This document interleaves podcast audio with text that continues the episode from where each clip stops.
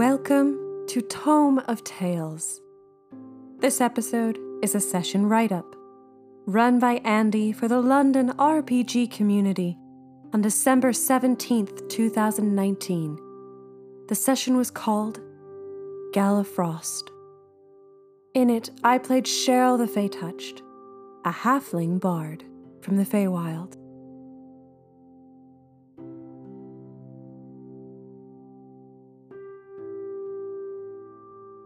Sheryl sat on a low, icy stone wall in the mountain village of the Galavir, wings tucked down at rest, fluffy fingerless mittens, and a huge scarf wrapped several times around her.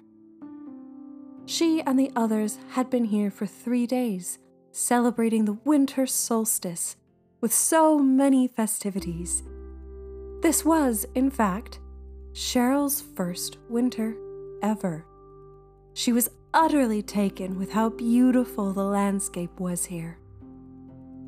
In Daring Heights, it didn't snow, it rained. It still got cold, though it was damp. Here, it was drier. The elves said it was because of the elevation. Being in the mountains and farther away from the sea meant there was less moisture in the air. The lake was frozen over, Earlier, there were ice hockey matches. She and Matthew had played another bout with some of the elves against Levian and Gegron. It was a close call, but in the end, the teams were tied. The game was intense, fast paced, and tended to break out in fisticuffs a lot more than actual playing the game. But Sheryl really loved it. Maybe it could be something she teaches the people of the court when she returns.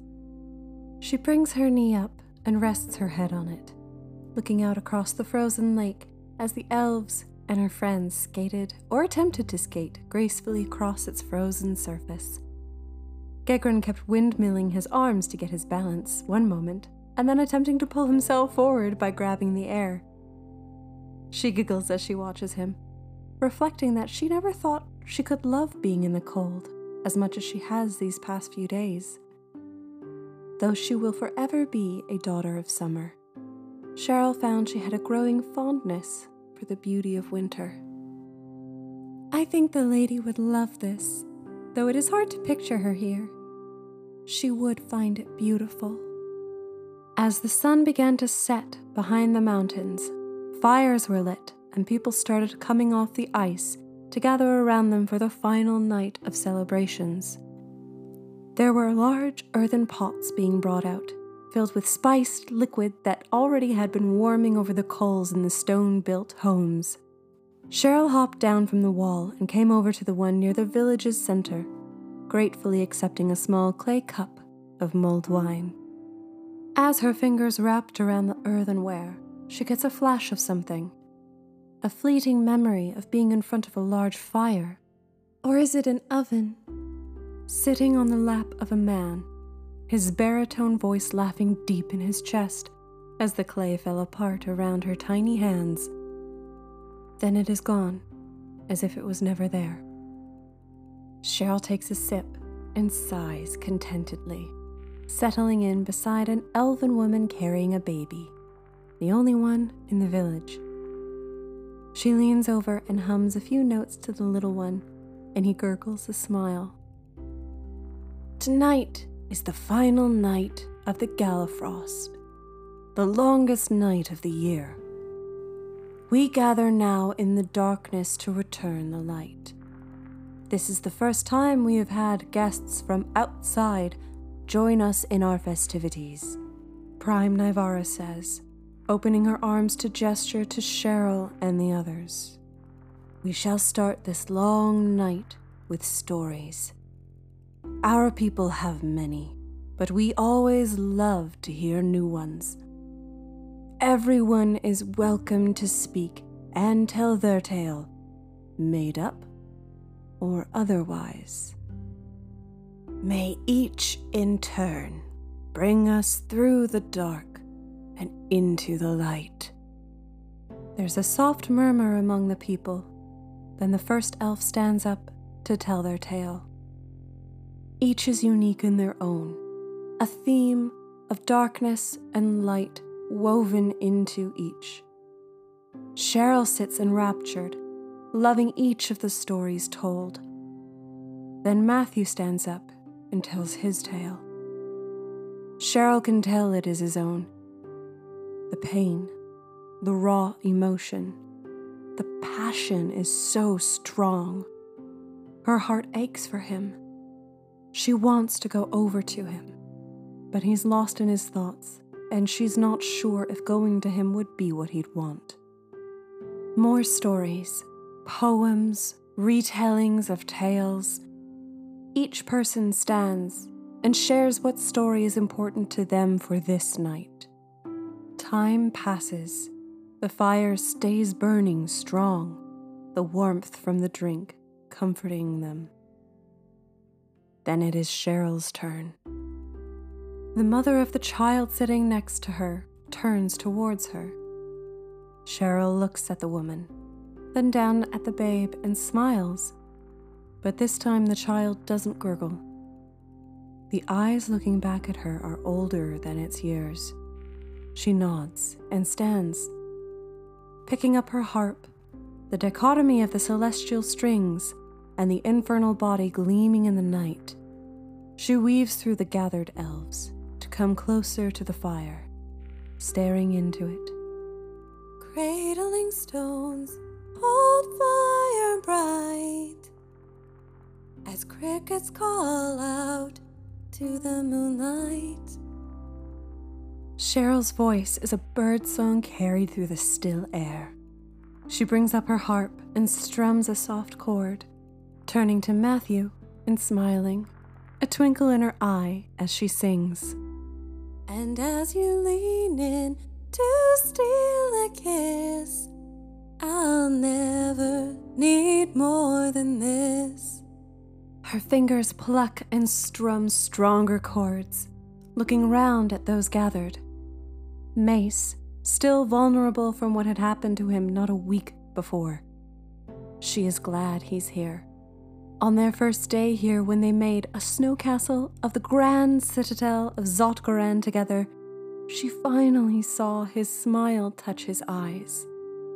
We all share the pain of our histories. But the ache goes away if you can see.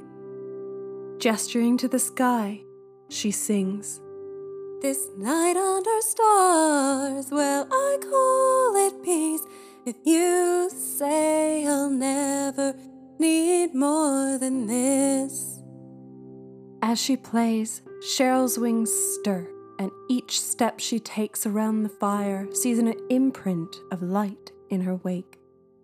The music weaves around her, and all gathered start to see her form shift and change, looking softer, more ethereal, a bit more fey as she continues. It's a beautiful transformation that heightens and amplifies her song. Sheryl turns to the mother with the child, and as she smiles, gesturing to him, and then the rest of the Galavir. Let's make this our story. Let's live in the glory.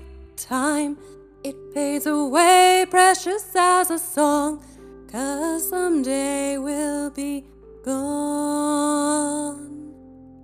Softer now, she does singular pluckings that reflect the crackling bonfire. Sheryl's voice is more intimate, but just as clear and easy for all to hear.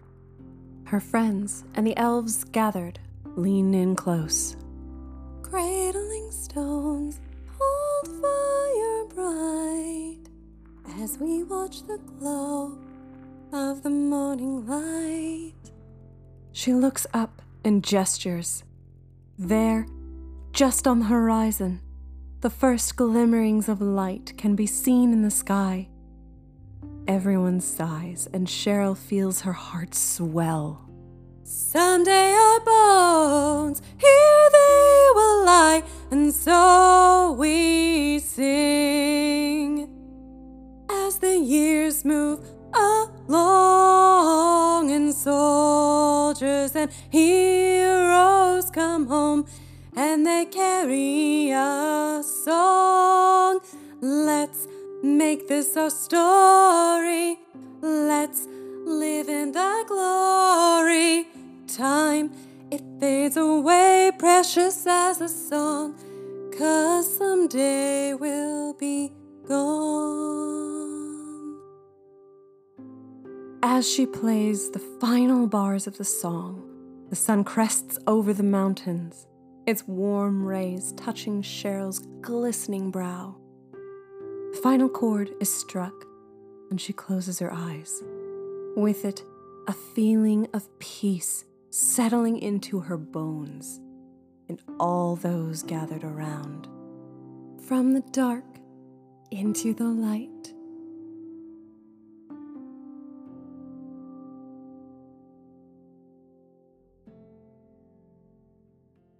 This has been a write-up of the session Galafrost, run by Andy for the Kantas Expanse, a long-running 5th edition D&D campaign run by the London RPG community.